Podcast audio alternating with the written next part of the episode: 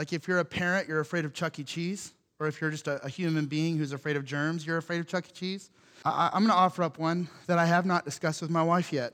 So can we go ahead and have this moment right now where we're all going to not like bust me out for uh, my wife um, is super not a big fan of like Oompa Loompas, specifically from Charlie and the Chocolate Factory or Willy Wonka, whatever the name of the movie is. Um, it, yeah, so there's like not a fan. She's also not a fan of the Thriller music video. Uh, when she was a kid, it used to terrify her. Uh, odd fears. I remember as a kid growing up, my fears kind of shifted because as a kid, your fears are all over the place. And you're not necessarily taught to fear, you just kind of do. I remember one time I had a dream. A lot of my fears maybe kind of stemmed from my dreams because I, I remember one time I had a dream that um, I could uh, I could see uh, spiders entering through the door, like major ones, like big, you know, like the, that you see on like Facebook videos that like live in Australia. It's like the ones that are bigger than like your head. They're they were crawling through the door, and then just an infestation. They were all over my walls and my ceiling, and I, I had like a spider problem for a long time in my life. Then I had a dream that ninjas came and like beat up my dad, and so I was always afraid that someone was going to come and be any irrational fears out there, like as a kid. Elbow. now we're getting into it. Okay, so elbows. You have a fear of elbows. They're gross. Okay. Anyone else want to take a stab? Porta potties. That's rational. Yeah. Yeah, those are those are awful. You can't sleep with your bedroom door open. That's interesting. Can you tell me why? Just someone's to Yeah, no, I understand. I understand. That is not irrational. So, what's funny about that is I was going to say that I have three boys, as most of you know, and the first two uh, didn't grow up with many fears. The third popped out with all the fears. And he can't go to sleep unless his closet door is all the way shut, which makes sense to those of us who maybe grew up with the boogeyman. Is that like any, any realness? Like, would anyone say, like, if the closet door is not shut, or like the shadows, do the shadows bother you, like when you were a kid, maybe? Um, I, I, will say, I, this is kind of funny. When I, um, you know, as a parent, you, you, you parent this one child, and then the second one comes along, and, and if you're dumb like me, you, you start to parent the second one exactly like the, the first one, and you're like, well, this one worked with the first one, and so the second one, it'll be a breeze. I know what I'm doing. So, one of those things that my first child loved is to be thrown up in the air as high as possible. And I would catch him every time. He would just laugh, and it was just hilarious. It was one of my favorite moments with Kipton when he was a lot younger. And here comes Caden, and he's like old enough to where I really feel like I can throw him up in the air. And then he like it scares him real bad, so much so that he would literally become like a cement block. Like he would just go like, and he would he would freeze until I caught him again. And I was like, oh, you know, like, and my wife would look at me and oh, that's awful. Like, why would you do that? Like, he's too young. And so I wait like six months. I'm like, oh, surely he's old enough to do that. And he's like, you know, like he's in the air. The kid is five years old. To this day, if I throw him up in the air, and this just came out maybe three weeks ago, he has a fear that I'm not going to catch him. And I don't know why. I've never dro- just so, I've never dropped my children, right? Some of, sometimes you're like, he definitely like someone dropped them the way they're acting. Like i get that but i've never dropped my ch- i've never done anything to give my kids this idea that like i'm going to drop them but for whatever reason caden is terrified that i'm going to drop him. And he just has this fear. Like sometimes I, i'm just starting to learn about my kids. They just come out of nowhere you know, uh, you, you learn that they're afraid of something, and you have to kind of weasel in and find out why they won't go here or do that or enjoy that certain type of environment. You find out these fears are kind of controlling us. And, uh, and it's not too different for us, right? Don't we as adults still kind of embrace some fear? Maybe we live out of our fear. Maybe we wouldn't say it this way, but we would say we make certain decisions because we fear this or we fear that. And um, I, I, I, am, so I'll just put myself out there. I, I maybe live out of a fear of not having like provisions, so I go and I, I will probably practically not put much faith in God's provision for me because I think I need to go and go and go and go and go. And in a sense, I'm letting my fear actually uh, direct my faith life in that way. Or maybe we have a fear. There's, there's all kinds of fears. In fact, I, I listed a couple of, popular ones that, that I looked. There's fear of loss. I know a lot of our, you know, a lot of people are just ir- maybe irrationally afraid that they're going to be abandoned even. So we, we have a fear of loss. We have a fear of being alone. You have that one? A fear of being alone. Maybe you fear that like if you're if you're married that your spouse is going to pass away and you're going to have this like this this season or maybe that you're never going to get married or maybe that your that your your friends are going to move or or whatever. I remember like leaving uh, high school for the first time and, and, going to college and leaving all my friends. I went to school eight hours away, and I remember thinking, how am I going to meet people? And then I meet people, and then I leave college, and I move to this town in Westerville, right, Ohio. I'm like, I don't know anyone again, you know, it's, it's weird. Um, you have a fear of rejection. Anyone have that one? That one's a tough one, so you'll never step out and really take a stab at maybe what God is calling you to do because you're just afraid of being rejected. You're, you're a fear, maybe you fear failure, so you'll never step out and do something that maybe you feel might uh, bring some damage to you. Maybe you have a fear of abandonment. Maybe you just have a fear of the unknown. Fear of the unknown is maybe the most crippling thing in the world. So we try to gather up our lives in such a way that we're like, here's, here's what I know will never fail me. And so I'm just going to put my faith and my trust. I, I think if I can just be really, really forthcoming with you right now, I think the fear of some of these things is probably why people um, don't go to church as much as they used to because we have um, maybe played on some of these fears, but we've also like we've lost trust as the church. Like church leaders have lost trust. And it's not just church, it's government leaders, it's it's just society as a whole. Like we have a fear of of, you know, maybe being treated poorly. We have a fear of of, you know, getting close to someone and then being hurt. Um, and these fears can can guide us and mold us in a way that God never intended. And our fears reveal two things. I wrote these down. By the way, if you want to jot some notes down, there's some notes there for you. Um, and, and we're going to get there in just a minute. But um, our fears reveal two things it reveals what you value the most. It reveals what you value the most. So, so what I said earlier about like the whole provision thing, what I value is maybe a standard of life. What I value is maybe never going without. Maybe what I value is making sure that my kids have this or that. Maybe what I value is making sure that, that I'm always able to do A, B, and C. When I think about our world, when I really take into account all the different things that are going wrong in this world, what I'm, what I'm really honestly afraid of is that I'm going to end up like the things that I see on the news, whether it's you know, third world country poverty or whether it's people experiencing, um, like, honestly, so if I can just say this, um, when the tornadoes were happening this week, um, I know a lot of people, like, really take, take cover and all this kind of stuff. Um, but my friends in Arkansas, where the, the storms are way bigger and way tougher, some of my friends have experienced like devastation, just absolute devastation.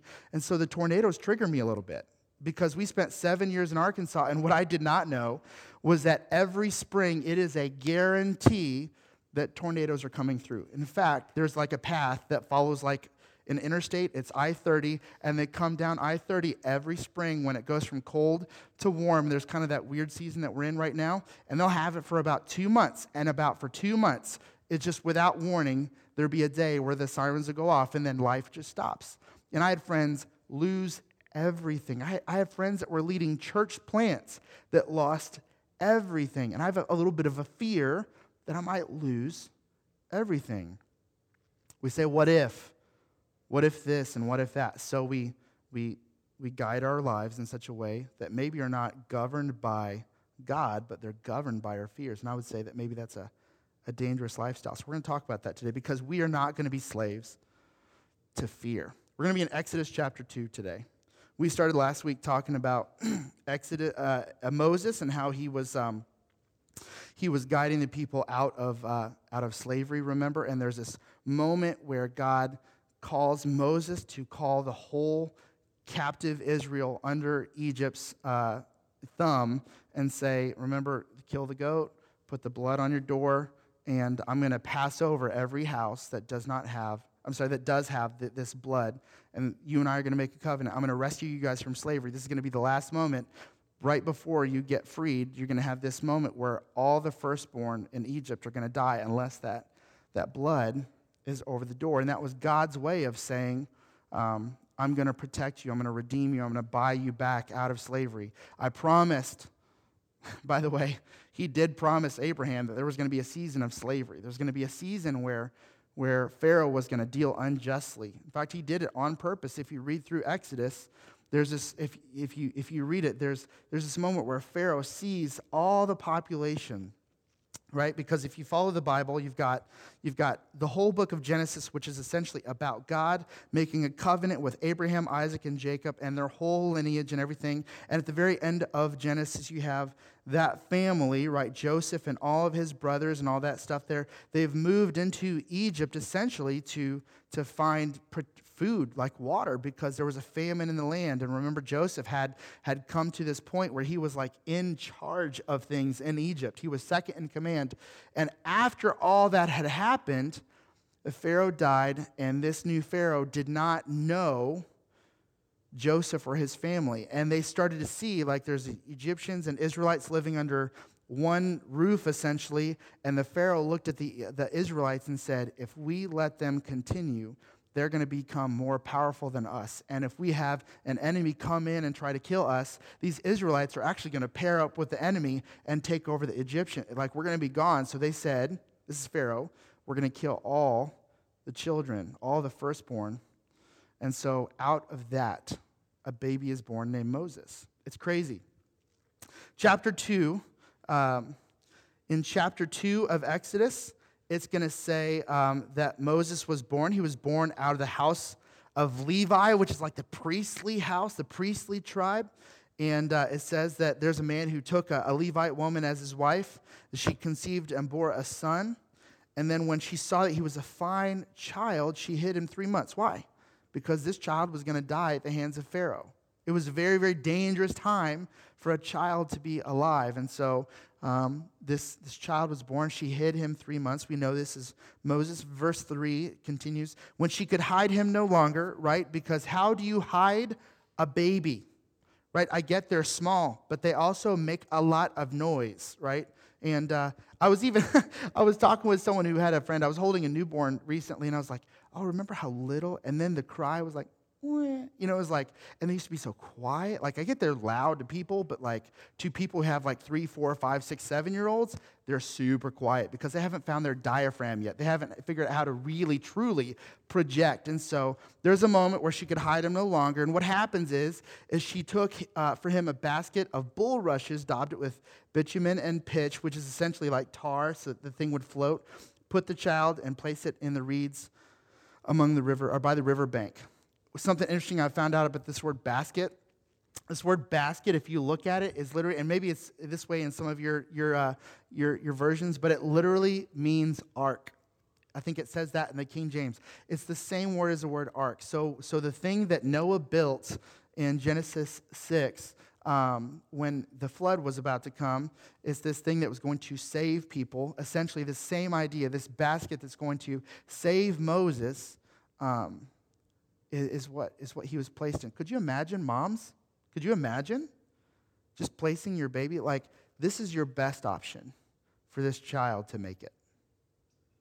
This is your best option. And she so trusted God with her life, but with her newborn's life so think maybe, what, three months old? And she's just like, this is, this is the absolute best option because otherwise he's just going to die. And in the Lord's providence, he would find his way all the way to Pharaoh's daughter. So you see that he's a Hebrew, but he's raised as an Egyptian prince. And um, P.S., I just watched Prince of Egypt for the first time this week in preparation for this message. Some of you are like, I think you're supposed to prepare by reading the scripture. I did, uh, but I also pulled my kids around. I was like, hey, let's watch this movie. I think it's like 20 years old or something like that. And I should have watched it by now. Great movie. You should watch it. And you're like, yeah, we all did when it came out. I'm the last one. I'm late to the party. I get it. So, uh, great movie. And uh, you see, he's raised as this, this prince, and, and he's, he's got the, the best food, he's got the best education, he's got all this, this opportunity, it really does mirror Joseph in so many ways, um, uh, except in reverse, because in this case, he's going to be leaving all of that to go and rescue the people. Just spoiler alert, there are going to be some tremendous opportunities to see Jesus in this picture, okay? You're going to see Moses, who had everything, be convicted and choose to leave to rescue the people that God loved. So they're in slavery. You're going to push forward to um, chapter 2. So this is Exodus chapter 2, verses 23 to 25. During those many days, the king of Egypt died. And the people of Israel groaned because of their slavery. They cried out for help. Their cry for rescue from slavery came up to God, and God heard their groaning. This, this is such a great passage. This is a, for all of you who feel like you're alone. Maybe you have a fear, not of abandonment of, abandonment of people, but maybe you feel like God is just silent in your life. And God heard their groaning, and God remembered his covenant with Abraham, with Isaac, and with Jacob. God saw the people of Israel, and God knew.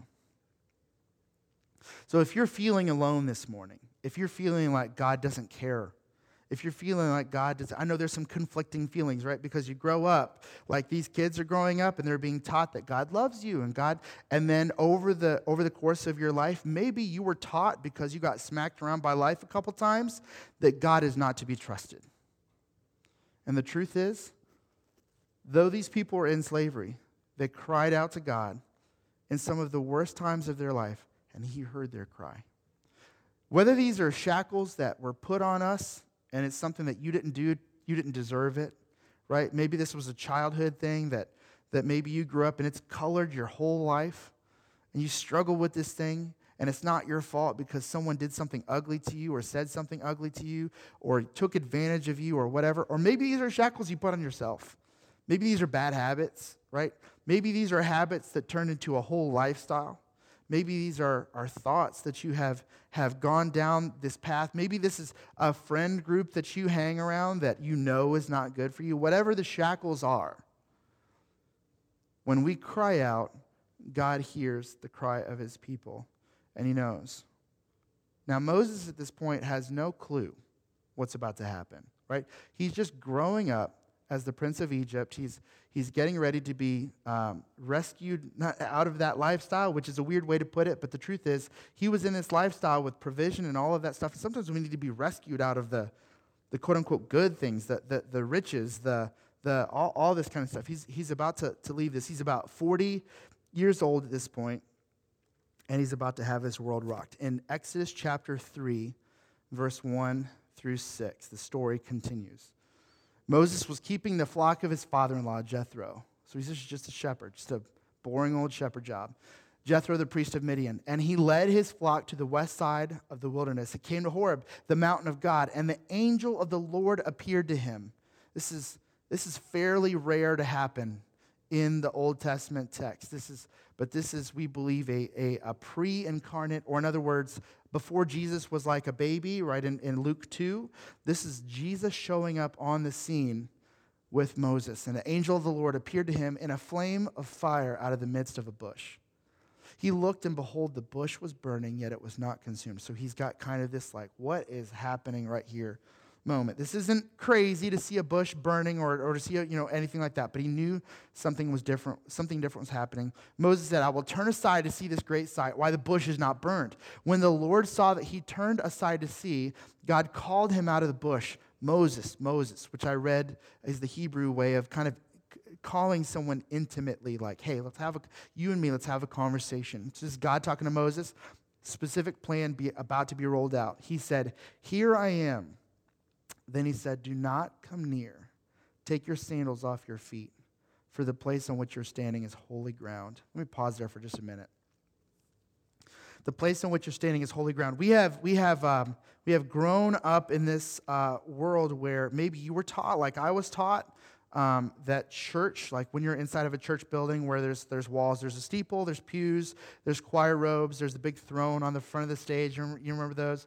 Um, and, and when you're in those buildings, that's sacred and you don't do those like bad things that you would do outside. I remember Um, I remember as a student pastor in Arkansas, one time uh, I was giving a message on love of all things, and I said, Amen on the sermon, you're dismissed. And within 15 seconds, there was a fight between these two boys in the church lobby. And I remember someone said, You shouldn't be fighting in church. And I was like, um, You shouldn't be fighting, period.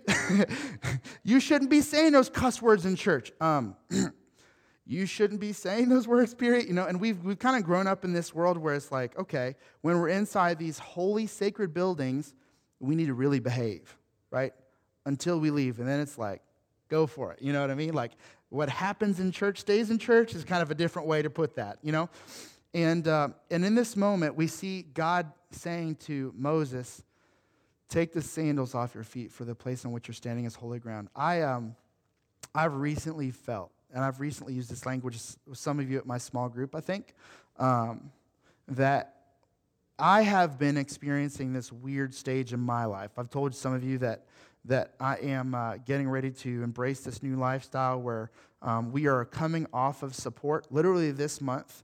Um, and which means, by the way, the only reason we've been here so far is on fundraising and people's generosity and all this kind of stuff from churches in Arkansas, churches in Indiana, churches in blah, blah, blah, Ohio, mission organizations. They've all paired up to say, hey, Coxes, go plant a church, get all this stuff rolling. And, and there's, there's, but there's an end date. There's a period on the end of that sentence, and the period is April 2018. So we are coming off of all of that, and your boy Mark is getting a nine to five. Um, and so all of this is very new for me. And what's funny is that I knew all this was coming, um, and, but, but I also knew that God was doing something in our midst. And so we started this 40 days of prayer and fasting. And, and I, I, I just want to say this, and I don't know if maybe this is true for you, it's been true for me. I have felt God over the last two months inviting me into a more intimate conversation. And I feel like He's saying, Mark, Mark, let's talk.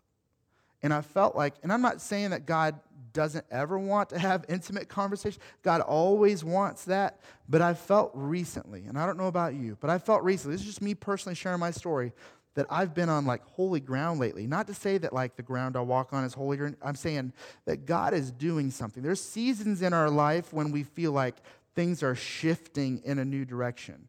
And my life, in a lot of ways, has shifted almost upside down. And, and I felt like in the midst of it, there's been moments where I felt like I, my world was spinning. You ever have those moments? Maybe you have a, a, you take a new job or you move or you have kids or you, you have a, a, big change in your life. Maybe there's a big breakup. Maybe there's a something in your life. You graduate college and you're not quite sure what to do and your head is kind of spinning because you're like, uh, I'm supposed to have all this figured out and I don't exactly know. We find comfort in like our, this is how life looks. And, and the truth is Moses his head is probably spinning at this moment, and he is realizing now that God has a plan for him. The ground you're standing on is holy ground. I don't think the ground was holy because there's a burning bush. I don't think the ground is holy because there's a church there at one point or whatever. I think the ground is holy, check this out, because God was wanting to do something specific with Moses, and he was telling Moses, I need you to key in very closely to what I'm saying right now.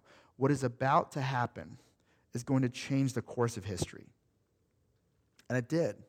What we know now, hindsight being 2020, if this doesn't happen, we don't have any of the rest of the Bible. If we don't have the Israelites leaving slavery, we have nothing out of the rest of our. In fact, if we don't have Israelites leaving slavery, God's promises are not to be trusted because He said, You're going to be in slavery, but I'm going to rescue you and I'm going to take care of you and I'm going to provide for you. They were claiming on that, but that hadn't happened yet. You may have had a moment in your life where you're like, God promised this, but I don't feel like He's coming through on that. Be patient. God is, is the most to be trusted. The most to be trusted. If you are putting your faith in other things, maybe your fear has crept in and taught you not to trust God. Maybe it's possible that today you're standing on holy ground and God is just saying, hey, listen, listen, I'm about to do something new in your life. But you've got to be paying attention because Moses turned aside. When God saw that he turned aside to see, sometimes we have crammed so much in our life that we don't see that the bush is burning. And we don't recognize that the ground we're standing on is holy. That's me, guys. I slam my life full of content, of stuff. When I'm not, when I'm not in a conversation, I'm working on something. When I'm not working on something, I'm preparing for something. When I'm not preparing for something, I'm learning something. When I'm not, I, I have two phases. I have sleeping and like running at a thousand miles an hour. Anyone else? We never give ourselves a moment just to say, and this is so weird. When we pray, when you think of praying, you think of talking, don't you? And praying is like a conversation. And maybe one of the reasons we never experience what God has for us is because we never actually allot time just to sit still in the quiet. Parents, I get this is super difficult for you, right?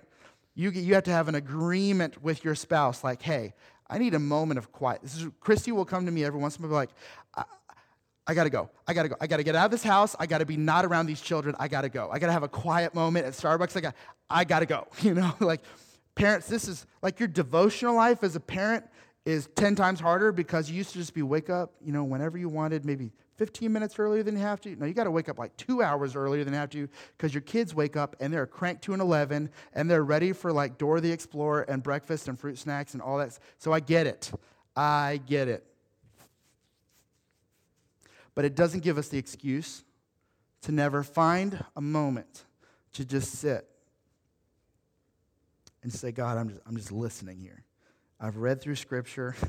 I've poured out my prayer requests. I've poured out my heart, and I'm just speak. Yeah, he speaks through scripture. So we read and he speaks through scripture. But I believe that maybe God wants to speak something into your soul. And maybe, maybe you have not turned aside to see that the bush is burning. And so maybe God hasn't called out of the bush yet. I don't know.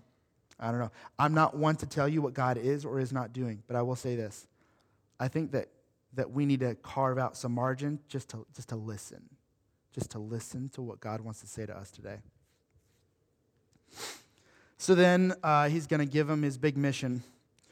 We're going to fast forward. Um, we're going to fast forward to verse 7 real quick. Actually, verse 10. And he's going to give him his mission. Come, I will send you to Pharaoh that you may bring my people. Right? We've all, let my people go. We've all heard this. You're not even, you know, like this is like automatic. Let, you're going to bring my people, the children of Israel, out of Egypt. But Moses said to God, so he's going to ask him like two questions, okay?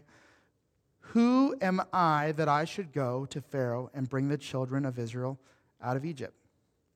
The fear of what? Failure? The fear of rejection? The fear of uh, not being adequate? Right? That's a tough one. Like, who, who am I? Can you just go do it? You're God. Like, you can just do it. You can snap your fingers and get it done. So, who am I?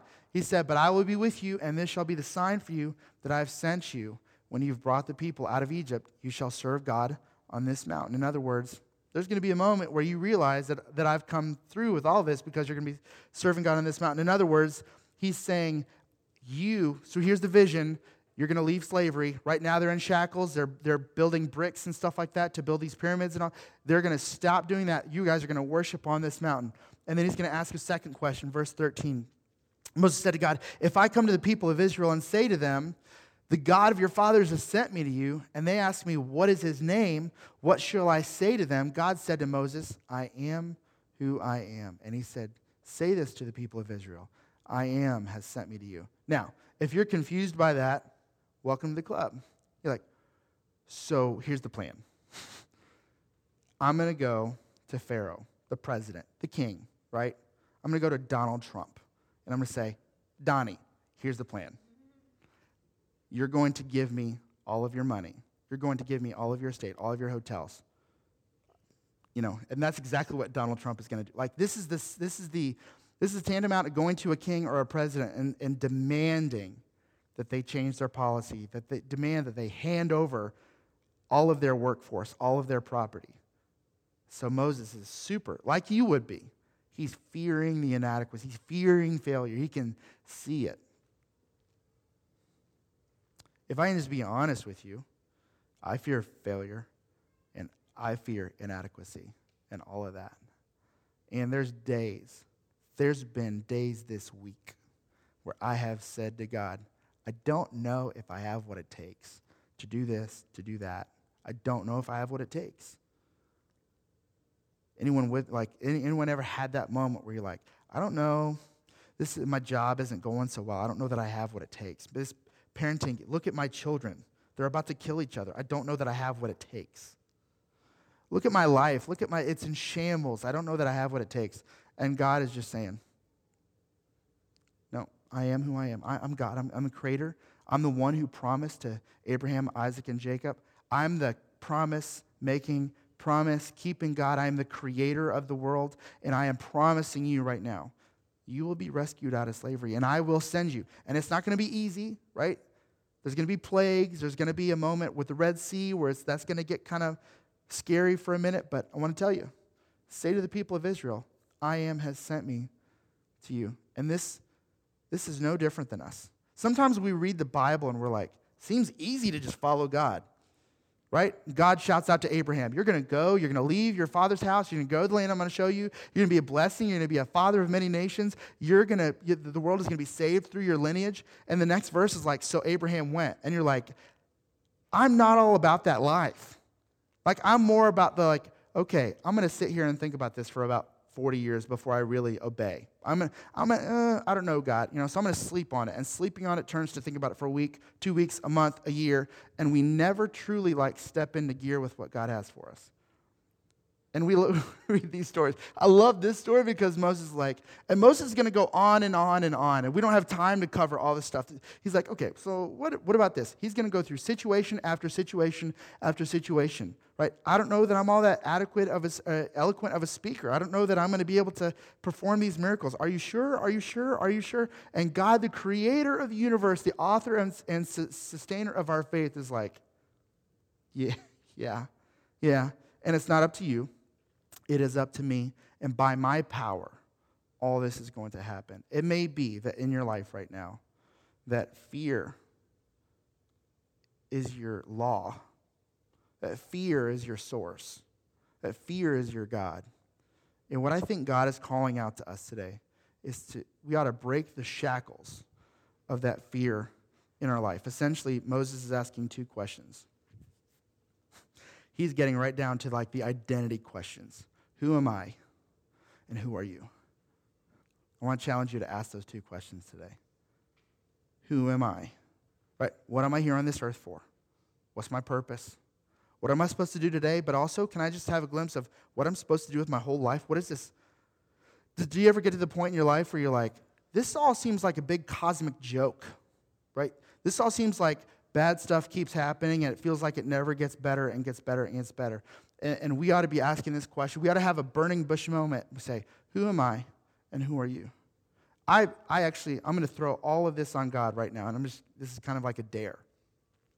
Because I believe, I, am not a Christian because, um, because I've been convinced because the arguments are better than like being an atheist or an agnostic or a Buddhist or a Muslim or anything. I'm not a Christian because I feel like I have some sort of crutch for my life and I'm like, just kind of really, really, I don't know, but like I better be a Christian because it seems like the most popular thing to do. I'm not a Christian because of any of those reasons. I'm a Christian. Here, check this out, because I I heard God's voice as a teenager. And I saw him move in my life in a very, very personal way. And I've heard stories of some of you in this group experiencing God in a very real way. And I, I want to challenge you.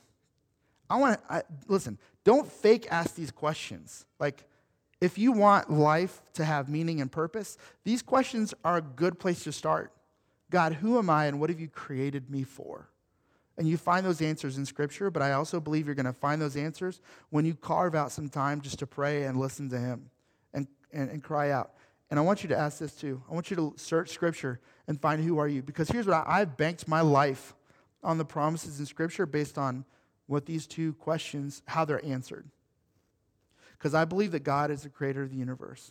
But I also believe He loves us more than any other creation. All the animals and all the plants and all this, this cool, like everything is so beautiful, but like He said all of that was good, and then He, he made man and woman, and He was like, that's my prize creation. It's very good and all of Scripture is, is God just proving over and over and over how much He wants you. He's crying out to you. He's like, He's like, I'm talking to you. Like, Mark, Mark, Let's have this moment. I believe these questions, unanswered, are why some of us let fear take the steering wheel. Because who am I? I'm worthless. Who am I? I'm no good. I'm damaged goods. I'm, I'm the person that that thing happened to me. Nobody wants me. I'm not good for anything. Can I just get uber real for you right now? Can I just get very practical? Because I have the microphone, and sometimes I get to just spill my guts. Who am I? I don't know. I, I don't know. I've got some friends that planted churches that are making a real big difference in their city. I got some friends that when they when they share the gospel with people, people get saved by the dozens. Who am I? I don't know. I don't know that, you know, my my financial picture is all that awesome. I don't know that my future's all that crazy exciting. Who am I? I ask these questions. I lie awake at night with these questions. But I've banked my trust on Scripture because I'm going to tell you, the enemy creeps in my life on a daily basis. And I think one of the reasons that I'm glad that at the very least I'm recognizing that I'm on holy ground right now is that I know that the enemy is going to come in and I recognize on the moment, right? Just like when Jesus was tempted in the wilderness, you remember? It's like, and there's two times that Jesus was tempted. And, and there's, well, there's three, is what I mean. But, but two of those times, the, the tempter starts out with, hey, if you're truly the Son of God,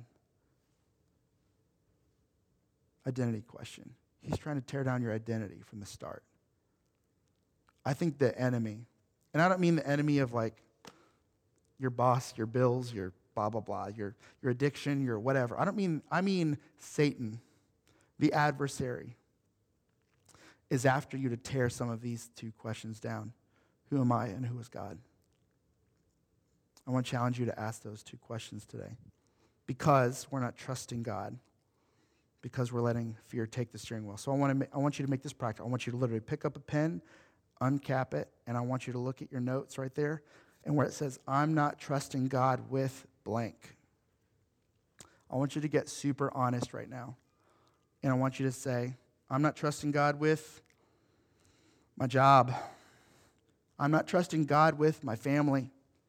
I'm not trusting God with my relationships. I'm not trusting God with my provision. I'm not trusting God with my health. I'm not trusting God with my thought life. I'm not trusting God with my spiritual disciplines. I'm not trusting God with my, my friends, with my future.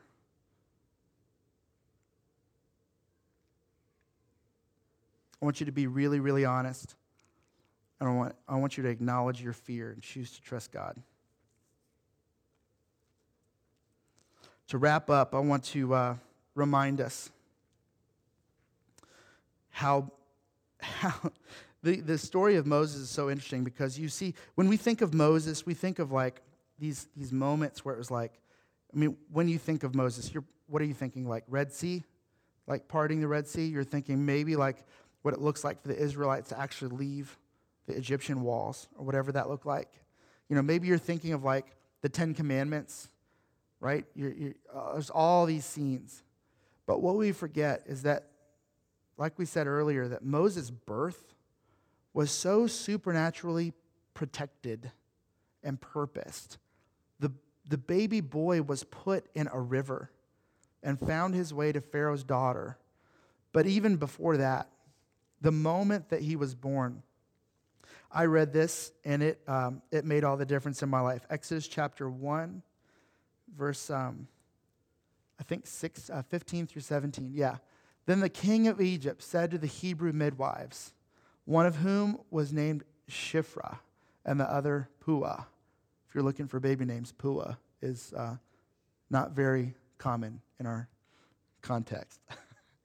when you serve as the midwife to the Hebrew women and see them on the birth stool. If it is a son, you shall kill him. But if it's a daughter, she shall live. But the midwives feared God and did not do as the king of Egypt commanded them, but let the male children live. I mean, make no mistake, you know, it's probably no surprise that a pastor would oppose like abortion, but this is not abortion. This is like sanctioned infanticide, like the killing of babies, just outright. Obviously awful. And in the face of probably the worst kind of punishment, these midwives who were charged by Pharaoh, by the king, by the president, right, with killing these children, they were more worried about fearing God. They were more worried about their reputation with the creator of the universe, their God, their king, their Lord. They were more worried about disappointing their God than they were the Pharaoh. We sometimes are like, you know what? I can't live this Christian life out, out here because I'm going to lose friends. You might. I'm going to uh, not get considered for the promotion at work. You might.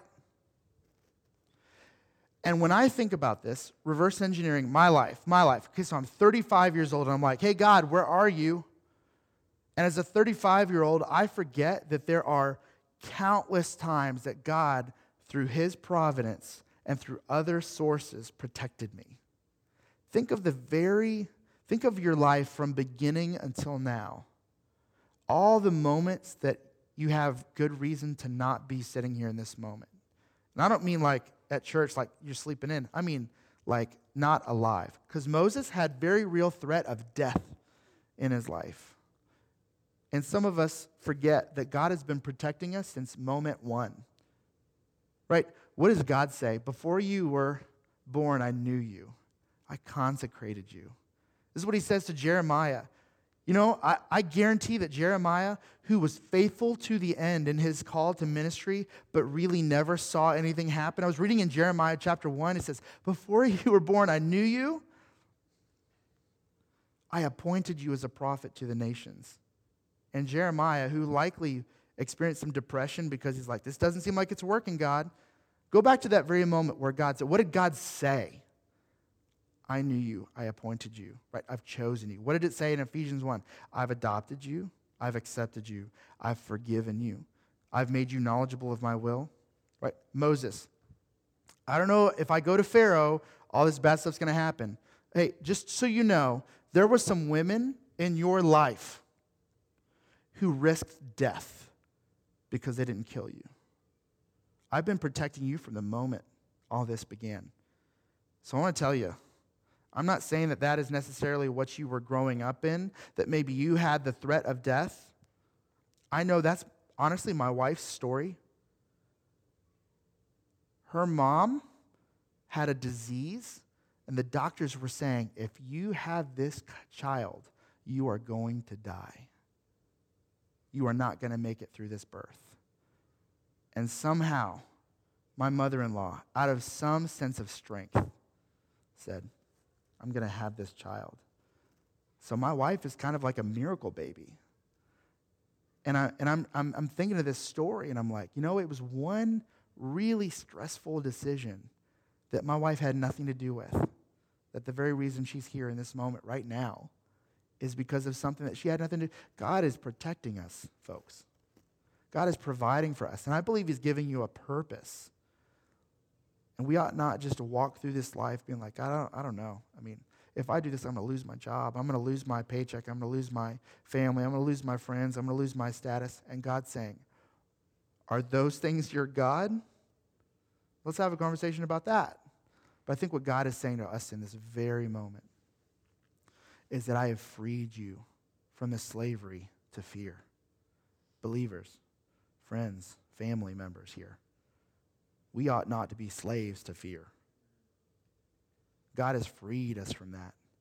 If you are not a Christ follower, let me tell you, you are missing out on maybe one of the best things going that is super not popular in our, our culture, but, but we have been freed. As I was praying this morning, I was just reminded how, like, I'm just, I'm just walking out what God has created for me to do. I'm, I'm just, He's faithful, so I'm just going to walk in what He's called me to do. And I have joy in my salvation. He has already seated me next to the Father, and I'm just going to walk it out. 1 John 4 18 is the verse I'd like to share with you before we go. There's no fear in love, but for perfect love, perfect love casts out fear. We ought to be walking this out. And this is what I'm when I'm looking at my own life, when I'm letting fear white knuckle the steering wheel of my life. I got to remember this. Because if God is love, if God's law is love, if his gospel is peace, then I ought to be a person who is so filled with love that my life is casting out fear. Fear has to do with punishment. Whoever fears has not been perfected in love. I want to tell you, I want to be someone who, when you look at me, it's like more love than fear. It's more Jesus than this world. It's more transformed by the gospel than it is conforming to this world. That's what I want, my life. And if, if our lives are dominated by fear, then we can't say that. We can't say that. And I'm just telling you, I'm not trying to get you to check off a checklist. What I'm trying to get you to do is realize the freedom that you have in Christ. If you're a believer today, then you have freedom in Christ to cast off this fear. So, whatever it is that's holding you down, I invite you to ask those two questions. Okay, God, you and me, who am I and who are you? Would you close your eyes for just a moment? We'll pray. If you are uh, in this moment and you're realizing that um, you've never had a point in your life where, where you've surrendered your life to Jesus, um, I just want to I just want to challenge you to have a conversation with me after. No big raising your hands or anything. I would love to talk to you after. Because the freedom to not be enslaved by fear is a Christian thing. That's, that's something that Jesus purchased for us on the cross. The freedom to not be shackled by the things of this world, that's, a, that's something that Jesus died for. And he defeated that sin, and he defeated that death, and he defeated that fear. So if you're a Christian, I want you to walk in that today. That's a calling today. I'm urging you to walk in that freedom today. If you are not a believer in Jesus, I'm calling you to surrender, right? To lose your life so that you might be able to find it. And pray for you. God, thank you for today. Thank you more than anything for just the stories that remind us that, that we don't have to be enslaved by fear or conquered by fear. Lord, you, you conquered fear, sin, and death on the cross.